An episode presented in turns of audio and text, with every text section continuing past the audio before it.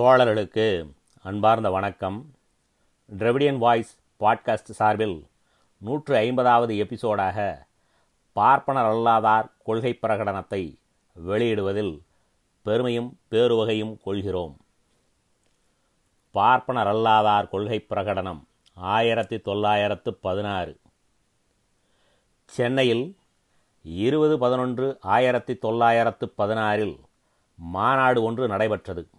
அம்மாநாட்டிற்கு வெளியூர்களிலிருந்தும் உள்ளூரிலிருந்தும் தகுதியும் செல்வாக்கும் உடைய பிராமணர் அல்லாத பெருமக்கள் பலர் கலந்து கொண்டனர்.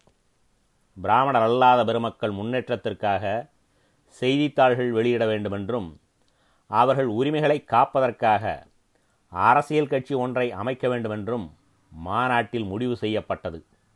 அதற்கிணங்க ஆங்கிலம் தமிழ் தெலுங்கு முதலான மொழிகளில் நாளிதழ்கள் வெளியிடுவதற்காக தென்னிந்திய மக்கள் சங்கம் என்ற பெயரில் ஒரு கூட்டு வியாபார நிறுவனம் தொடங்கப்பெற்றது. தென்னிந்திய நல உரிமைச் சங்கம் என்ற அரசியல் கட்சியும் தோற்றுவிக்கப்பட்டது. தென்னிந்திய மக்கள் சங்கம் கீழ்கண்ட கொள்கை அறிக்கையை பிராமணர் அல்லாத மக்களுக்கு வெளியிட்டது. அது சங்கச் செயலாளர் ரா பகதூர் பி தியாகராச செட்டியார் அவர்கள் பெயரால் வெளிவந்தது. கொள்கை அறிக்கை. இந்திய சுயாட்சி இயக்கத்தை பொறுத்தமட்டில் சென்னை மாகாணத்தில் உள்ள முக்கியமான பல பிராமணர் அல்லாத வகுப்பினரின் கொள்கை என்ன என்பதை தெளிவாக வரையறுத்து அறிவிக்க வேண்டிய நிலை இப்பொழுது தோன்றியுள்ளது. மேலும் தற்கால அரசியலில் இவர்களுக்குள்ள நிலை என்ன என்பதையும் குறிப்பிட வேண்டியது இன்றியமையாததாகிவிட்டது. இம்மாநிலத்தின் மக்கட்தொகை நாலரை கோடி ஆகும் அதில் நான்கு கோடிக்கு குறையாதவர்கள் பிராமணர் அல்லாதாராவார் வரி செலுத்துவோர்களில் பெரும்பான்மையோரும் அவர்களே ஆவர். மேலும் குறுநல மன்னர்கள் பெருநலக் கிழார்கள் விவசாயிகள் ஆகியோரும் பிராமணர் அல்லாதவரே ஆவர்.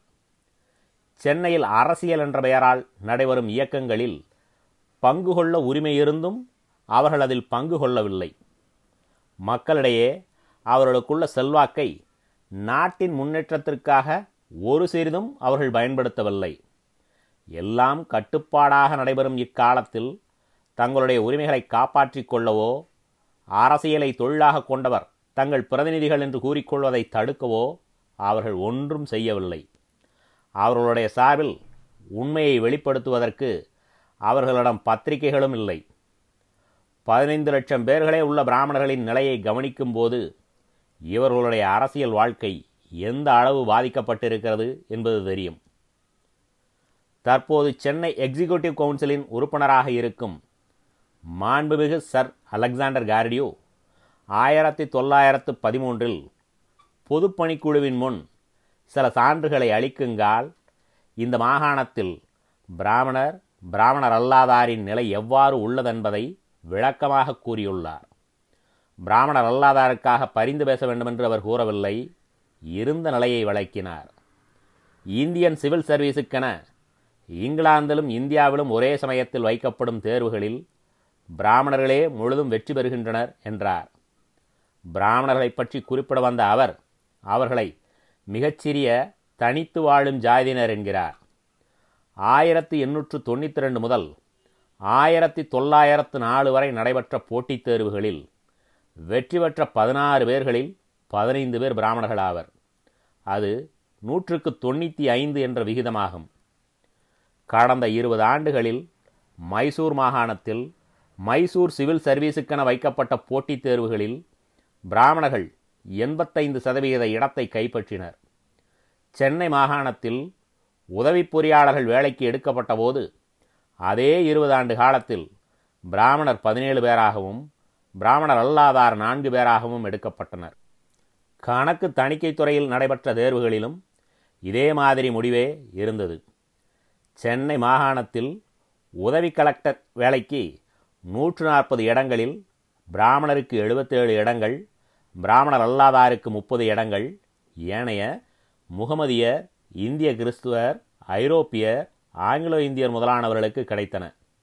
மற்றொரு வியப்பு என்ன எனில் போட்டித் தேர்வு வைக்காத ஆண்டுகளிலும் கூட ஆட்சி அதிகாரிகளை நியமிப்பதில் பெரும்பகுதி பிராமணர் கையில்தான் இருந்தது என்பதாகும்.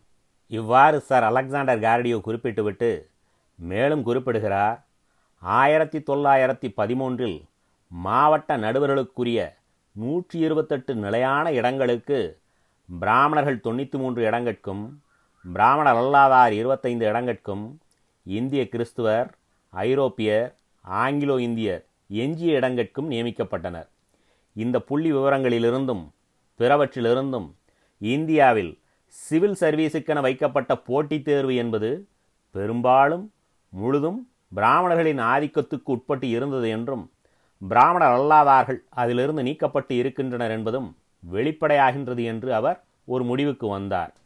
சென்னை அரசிற்கு உட்பட்ட சுதேச சமஸ்தானங்களில் என்ன நிலை இருந்து வருகின்றது என்பதை சர் அலெக்சாண்டர் குறிப்பிடவில்லை. அங்கும் பிராமணர்களின் எண்ணிக்கை அதிகமாகவே இருந்து வருகின்றது. இது தவிர அதிகாரிகள் தங்கள் மனம் போல் நியமிக்கும் கீழ்நிலை உத்தியோகஸ்தர்களின் எண்ணிக்கையை கவனித்தால் அங்கும் பிராமணர்கள் எண்ணிக்கை மிக அதிகமாக இருப்பது தெரியவரும். இப்பொழுது அரசாங்க அலுவல்களின் நிலைமையை தெரிந்து கொள்ள நாம் புள்ளி விவரங்களை பார்க்க வேண்டாம். இந்தியர்களுக்கு கொடுக்கப்படும் மிக உயர்ந்த பதவிகள் எந்த அடிப்படையில் கொடுக்கப்படுகின்றன என்பதை நாம் குறிப்பிடாமல் இருக்க முடியாது. ஆளுநரின் ஆட்சிக்குழுவிற்கு இந்தியர்களும் நியமிக்கப்படலாம் என்று முடிவு செய்தபின் மூன்று பேர்கள் வரிசையாக நியமிக்கப்பட்டனர்.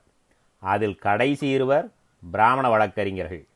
ஐந்து இந்திய உயர்மன்ற நீதிபதிகளில் நால்வர் அதாவது இந்துக்களுக்கு ஒதுக்கப்பட்ட இடம் அனைத்திலும் பிராமணர்களே நியமிக்கப்பட்டனர். ஆயிரத்தி தொள்ளாயிரத்தி பதினான்கில் அரசாங்கத்திற்கு ஒரு புதிய செயலாளர் பதவியை தோற்றுவித்து அதில் ஒரு பிராமணரை நியமித்தனர். ரெவன்யூ போர்டின் இந்திய செயலாளர் ஒரு பிராமணர். அரசாங்க அலுவலர்களிலிருந்து மாவட்ட கலெக்டர்களாக இருவர் நியமிக்கப்பட வேண்டிய பொழுது பிராமணர்களே நியமிக்கப்பட்டனர். அரசாங்க அலுவல்களில் காணப்பட்ட நிலையே நகரவை மாவட்ட கழகம் முதலிய நிறுவனங்களிலும் இருந்து வந்தது. பிராமண வாக்காளர்கள் அதிகமாக இருந்த தொகுதிகளில் பிராமணர் அல்லாதார் போட்டியிட்டு வெற்றி பெற முடியாது.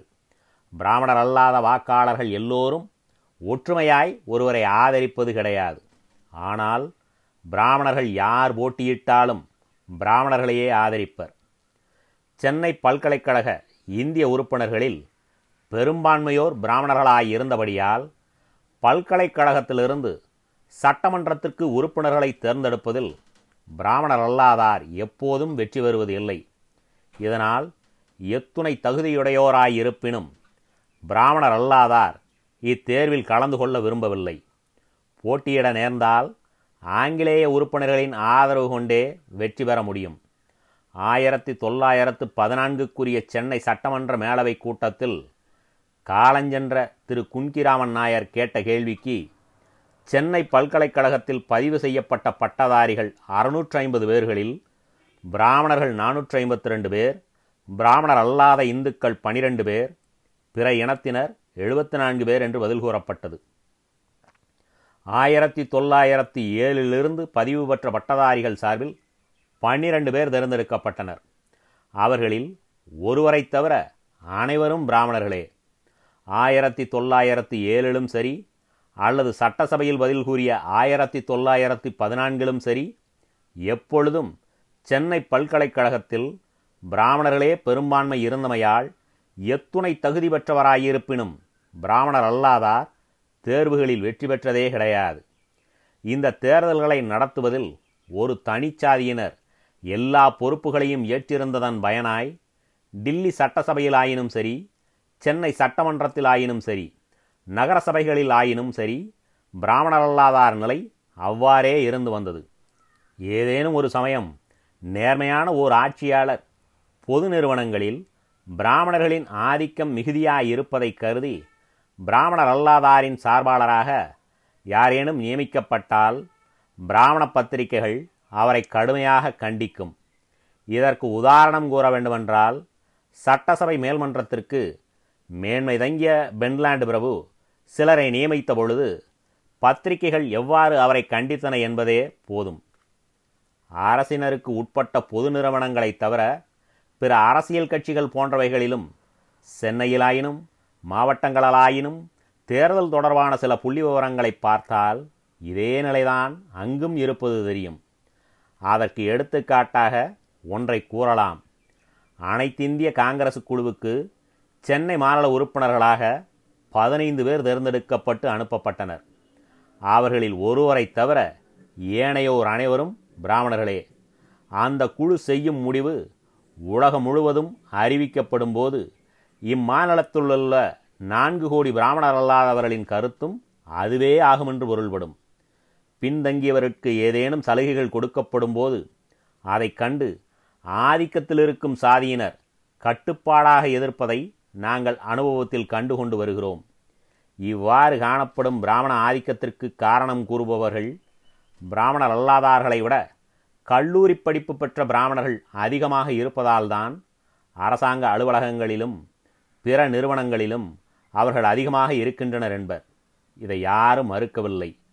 பழங்காலந்தொட்டு அவர்களால் உருவாக்கப்பட்ட பாரம்பரியம் இந்துக்களிலேயே உயர்ந்த புனிதமான சாதி என்று கருதும் தன்மை நிலையான நம்பிக்கை இவற்றை நூல்கள் வாயிலாகவும் வாய்மொழியாகவும் சொல்லிச் சொல்லி தாங்களே ஏனையோரை விட உயர்ந்தவர்கள். தாங்களே கடவுளின் நேரடி பிரதிநிதிகள் என்ற எண்ணத்தை உருவாக்கிவிட்டனர். இவையெல்லாம் ஏனைய இனத்தாரை விட அவர்களுக்கு ஆங்கிலேயர் ஆட்சி காலத்திலும் செல்வாக்கை தேடித் தந்தன. ஆங்கில கல்வி அறிவை தவிர மற்றபடி பாரம்பரியம் நாட்டின் உரிமை சமுதாயத்தில் உள்ள செல்வாக்கு அமைதியான வாழ்க்கை தொழில் மாநில முன்னேற்றம் எண்ணிக்கை இவையெல்லாம் பயனற்றவை என்று கருதலாமா? ஆதி முதல் இவற்றிற்காக வாழ்ந்து வரும் மக்களுக்கு அரசாங்கம் ஏதாவது ஊக்கம் கொடுக்க வேண்டாமா? கல்வியை பொறுத்த மட்டிலும் கூட பிராமணர்கள்தாம் படித்தவர்கள் என்றும் கூற முடியாது. வெகு காலத்திற்கு பின்பு படிக்கத் தொடங்கினாலும் பிராமணர் அல்லாதாரும் அத்துறையில் முன்னேறி வருகின்றனர். ஒவ்வொரு இனத்தினரும் ஒவ்வொரு நிலையில் இருக்கின்றனர். செட்டியார் கோமுட்டி நாயுடு நாயர் முதலியார் முதலிய வகுப்பினர் மிக விரைவாக முன்னேறி வருகின்றனர். மிக பின்தங்கியவர்கள் கூட மிக அக்கறையுடன் முன்னேறுவதற்காக உழைத்து வருகின்றனர். படிக்க வேண்டுமென்ற எண்ணம் எல்லோருக்கும் ஏற்பட்டுவிட்டது. பிராமணர்களில் காணப்படுவதை விட பிராமணர் அல்லாதாரிடையே காணப்படும் கல்வி முன்னேற்றம் சமநிலையில் இருந்து வருகிறது என்று கூறலாம். ஏது காரணம் பற்றியோ கல்வி இலாக்காவினர் பிராமண பெண்களுக்கும் விதவைகளுக்கும் கல்விச் சலுகைகள் காட்டி வருகின்றனர். இருந்தாலும் பிராமணர் அல்லாதாரைச் சேர்ந்த நாயர் பெண்களின் அளவுக்கு பிராமண பெண்கள் கல்வி கற்றதாக இல்லை. பல வழிகளிலும் பல துறைகளிலும் பிராமணர் அல்லாதார் மாநில முன்னேற்றத்திற்காக அடக்கமாகவும் பயனுள்ள முறையிலும் தொண்டு செய்து வருகின்றனர். அரசியலிலும் அரசாங்கத்திலும் பிராமணர்களின் ஆதிக்கம் அதிகமாயிருப்பதால் பிராமணர் அல்லாதார் செய்யும் தொண்டிற்கு முக்கியத்துவம் கொடுக்காது மறைக்க ஏதுவாய் இருக்கிறது அறிவுத்துறையில் போட்டி அதிகமாக இருக்கும் இக்காலத்தில் தேர்வுகளில் தேர்வதற்கு ஒரு தனித்திறமை வேண்டும் என்பதை நாம் மறுக்கவில்லை. எங்களால் புரிந்து கொள்ள முடியாதது என்னவெனில் ஆங்கிலம் படித்த சிறுபான்மையான ஒரு வகுப்பினர் மட்டும் அரசாங்க அலுவல்களில் உயர்ந்தது தாழ்ந்தது ஆகிய எல்லாவற்றையும் ஏகபோகமாக உரிமையாக்கி கொண்டு பெரும்பான்மை வகுப்பினர்களில் படித்த ஒரு சிலருக்கும் கூட இடம் கொடுக்காமல் இருந்து வருவதே ஆகும். அவர்கள் எல்லா தகுதியும் பண்பாடும் பெற்றிருந்தும் அவர்களுக்கு வாய்ப்பு கொடுக்கப்படவில்லை. எத்தனையோ இடையூறுகள் இருந்தும் நீதித்துறையில் கல்வித்துறையில் வழக்கறிஞர் தொழிலில் மருத்துவம் பொறியியல் முதலான துறைகளில் பெரிய ஜமீன்களை ஆட்சி நடத்துவதில் பிராமணர் அல்லாதார்கள் பலர் மிகச் சிறப்புடன் விளங்கி வருகின்றனர். அவர்களில் சிலருக்கு இணையாக பிராமண வகுப்பில் ஒருவரையும் கூற முடியாத அளவு அவர்கள் சிறந்து விளங்கி வருகின்றனர். தன் உரிமையை உணர்ந்து சுயமரியாதையுடன் அவர்கள் ஒன்று சேர்ந்து முயற்சி செய்திருப்பார்களேயாயின் இன்று அரசாங்க அலுவல்களில் அவர்களின் பிறப்புரிமையாகிய முதலிடத்தை பெற்றிருப்பார்கள். தங்களுக்கென்று ஒரு சங்கம் இல்லாததாலும் தங்களுடைய கருத்துக்களை வெளியிட பத்திரிகை இல்லாததாலும் எல்லோரும் தங்கள் தங்கள் உரிமையை தெரிந்து கொள்ள முடியாமற் போயிற்று. படிப்படியான அரசியல் உரிமைகள் பெற வேண்டுமே தவிர அதிகார உரிமையற்ற அரசியல் அமைப்பை உருவாக்க வேண்டியதில்லை. தீவிர அரசியல்வாதிகள் இப்பொழுது பெற்றுள்ள அரசியல் உரிமைகளால் திருப்தி அடையவில்லை. சூழ்நிலையை கவனிக்காது. மேலும் மேலும் ஏதேனும் உரிமைகளை கோருவதில் அவர்களுள் ஒரு திருப்தி. அம்முறையில் இப்பொழுது அவர்கள் சுயாட்சி கேட்கின்றனர். முன் அனுபவங்களை கொண்டு பார்த்தால் நம்முடைய கருத்தை சரியான நேரத்தில் தெரிவிக்கவில்லை என்றால் அகில இந்தியாவும் அவர்கள் கோரிக்கையை ஆதரிப்பதாக கருதப்படும். அளவுக்கு மிஞ்சிய இத்திட்டத்தை பற்றியோ அல்லது இம்பீரியல் சட்டமன்ற உறுப்பினர்கள் பத்தொன்பது பேர் வைசராயிடம் கொடுத்த திட்டத்தை பற்றியோ இங்கு நாம் விரிவாக கூற வேண்டியதில்லை. ஆங்கிலேயர் ஆட்சியின் செல்வாக்கை குறைக்கும் எந்த திட்டத்தையும் நாங்கள் விரும்பவில்லை. இன்று நாடு இருக்கும் நிலையில் வெவ்வேறு சாதியினர் வகுப்பினர்களுக்கு நீதி கிடைக்கவும் அவர்களிடையே ஒற்றுமையை ஏற்படுத்தவும் தேசிய ஒருமைப்பாட்டை உண்டாக்கவும் கூடியவர்கள் ஆங்கிலேயர்கள்தான். தவறினால் நாட்டில் தேசபக்தி இன்றி ஒற்றுமையின்றி ஒருவருக்கொருவர் சண்டையிட்டு கொண்டு சீரழிய நேரிடும். யாதொரு தகுதியுமற்ற அரசியலமைப்பை தயார் செய்வதை சில அரசியல்வாதிகள் பொழுதுபோக்காக கொண்டுள்ளனர். அத்தகைய அரசியலமைப்பை நாங்கள் விரும்பவில்லை. மக்களிடத்தில் படிப்படியாக ஆட்சியை எப்படி ஒப்படைக்க வேண்டும் என்பதை முடிவு செய்து முன் யோசனையுடன் தாராளமாக உரிமைகளை கொடுத்து ஆட்சி நடத்த மக்களை தகுதியுடையவர்களாக ஆக்க வேண்டும். A O Hume Banerjee Badruddin Tyabji S. Ramasamy Mudaliar Rangaiah Naidu Rao. Bahadur Sabapathy Mudaliar sir. Sankaran Nair முதலிய பேரறிஞர்கள் இந்திய தேசிய காங்கிரசின் தொடக்க நிலையில் அதற்கு வழிகாட்டும் தலைவர்களாக இருந்து வந்தனர். அப்பொழுது நம் மாகாணத்தில் உள்ள பெருமக்கள் பலர் அதனை ஆதரித்து வந்தனர். அக்காலத்தில் அதன் அமைப்பும் பெயரும் ஏதோ வகையில் இருந்தாலும் அதன் போக்கு ஒரு உண்மையான தேசிய இயக்கமாக இருந்தது. பழைய கொள்கையில் சிலவற்றை இன்னும் அது பின்பற்றுகிறது. அன்று அது என்ன நோக்கத்துடன் தோற்றுவிக்கப்பட்டது? என்ன முறையில் நடைபெற்றது? ஆனால் இன்று அது யாரால் எப்படி நடத்தப்படுகின்றது என்பதை பார்த்தால் இம்மாநிலத்தில் சுயமரியாதை உள்ள எந்த பிராமணர் அல்லாதாரும் அதை ஆதரிக்க மாட்டார். சமூக பிற்போக்குவாதிகளும் நிலைமையை உணராத பொறுமையற்ற அரசியல்வாதிகளும் இன்று காங்கிரஸை கைப்பற்றியுள்ளனர். ஜனநாயக அடிப்படையில் அதன் அமைப்பு இருந்தாலும் பொறுப்பற்ற சிலர் ஆதிக்கத்தில் அது இருந்து வருகின்றது. நாட்டையும் மக்களையும் அறிந்து தங்கள் கடமையினை உணர்ந்த பொறுமையும் அனுபவமும் வாய்ந்த அரசியல்வாதிகள் விரைவில் காங்கிரஸில் ஆதிக்கம் பெற்று நாட்டு நிலைக்கு ஏற்ற வழியை காட்ட வேண்டுமென்று நாங்கள் உண்மையாக விரும்புகிறோம். ஆட்சியில் இன்றுள்ள சூழ்நிலைக்கு தேவையற்ற மாற்றங்கள் ஏற்படுவதை நாங்கள் விரும்பவில்லை. வகுப்பு அல்லது வர்க்க ஆட்சியையும் நாங்கள் முழுதும் குறை கூறவில்லை இந்தியாவின் உண்மையான நன்மையை கருதி ஆங்கில ஆட்சி முறையைப் போன்று நீதியும் சம உரிமையும் விளங்கும் ஆட்சியே வேண்டுமென்று நாங்கள் விரும்புகிறோம். நாங்கள் ஆங்கில ஆட்சியில் பற்றுடையவர்கள். அவர்களுக்கு மிகவும் கடமைப்பட்டுள்ளோம். அவ்வாட்சியில் பல குறைபாடுகளும் குற்றங்களும் காணப்படினும் அது நேர்மையாகவும் அனுதாபத்துடனும் நடைபெறுகின்றது. எனினும் நாட்டை பற்றி மேலும் சரியாக தெரிந்து கொண்டு ஆட்சியாளர்கள் மக்கள் விருப்பத்திற்கு இணங்க ஆட்சி நடத்துவார்கள் என்று எதிர்பார்க்கின்றோம். ஆனால் மக்கள் விருப்பம் என்ன என்பதை திட்டவட்டமாக தெரிந்து கொள்ள வேண்டும். முதலில் ஒவ்வொரு வகுப்பு இனம் என்ன கருத்துடன் இருக்கின்றது அவற்றின் தேவை என்ன என்பவற்றை நன்கு அறிந்து கொண்டே ஆட்சியில் சீர்திருத்தம் செய்ய வேண்டும். அவைகளை அறிந்து கொள்வதற்கு வழக்கமாக பின்பற்றும் முறைகளையே கையாளக்கூடாது. சமுதாயத்தில் உயர்ந்த சாதி தாழ்ந்த சாதி என்ற வேற்றுமைகள் மறையத் தொடங்கினால் மட்டுமே சுயாட்சி வருவதற்கான தகுதியை நாம் பெற்று வருகின்றோம் என்று கூறலாம். ஆகவே அரசியல்வாதிகள் தங்கள் முன்னால் உள்ள பிரச்சனைகளுக்கு முதலில் தேர்வு காண்பதில் முனைந்து நிற்க வேண்டும். போரில் வெற்றி கண்டவுடன் ஆங்கில அரசியல்வாதிகளும் பாராளுமன்றமும் இந்திய அரசியலமைப்பை பற்றி கவனிப்பார்கள். அரசியல் உரிமைகள் வேண்டுமென்று கோருவதற்கு இந்தியா உரிமை பெற்றுவிட்டது.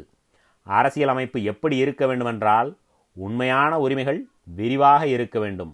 ஒவ்வொரு இனத்தினருக்கும் வகுப்பினருக்கும் அவரவர்களுக்கு நாட்டில் உள்ள செல்வாக்கையும் தகுதியையும் எண்ணிக்கையும் மனதிற்கொண்டு அவரவர்களுக்கு உரிய பொறுப்பை கொடுக்க வேண்டும்.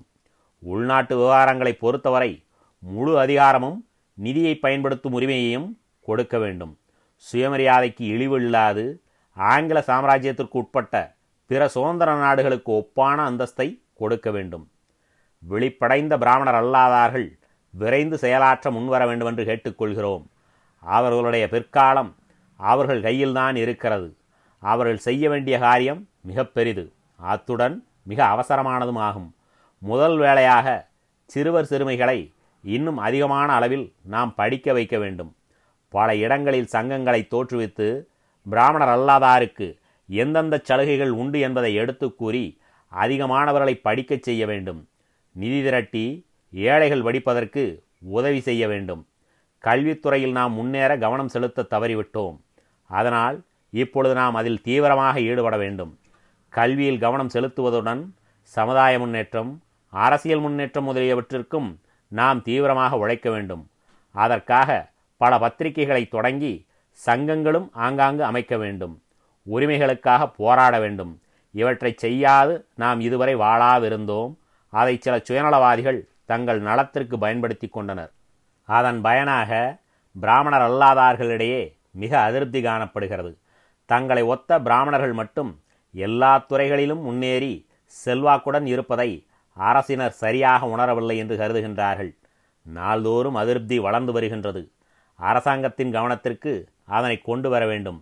அத்துடன் முதலில் பிராமணர் அல்லாதார் தங்களுக்கு தாங்களே உதவி செய்து கொள்ள வேண்டும். கல்வி சமுதாயம் அரசியல் பொருளாதாரம் முதலிய பல துறைகளிலும் முன்னேறுவதற்கான முயற்சிகளில் ஈடுபட வேண்டும். பின்புதான் ஆங்கில குடிமகன் என்ற முறையில் அவர்கள் செல்வாக்கு பெற முடியும். தேசிய வளர்ச்சி என்று கூறப்படுவதெல்லாம் ஒவ்வொரு மனிதனும் இனமும் வகுப்பும் எவ்வளவு முன்னேறியுள்ளது என்பதை பொறுத்ததே ஆகும்.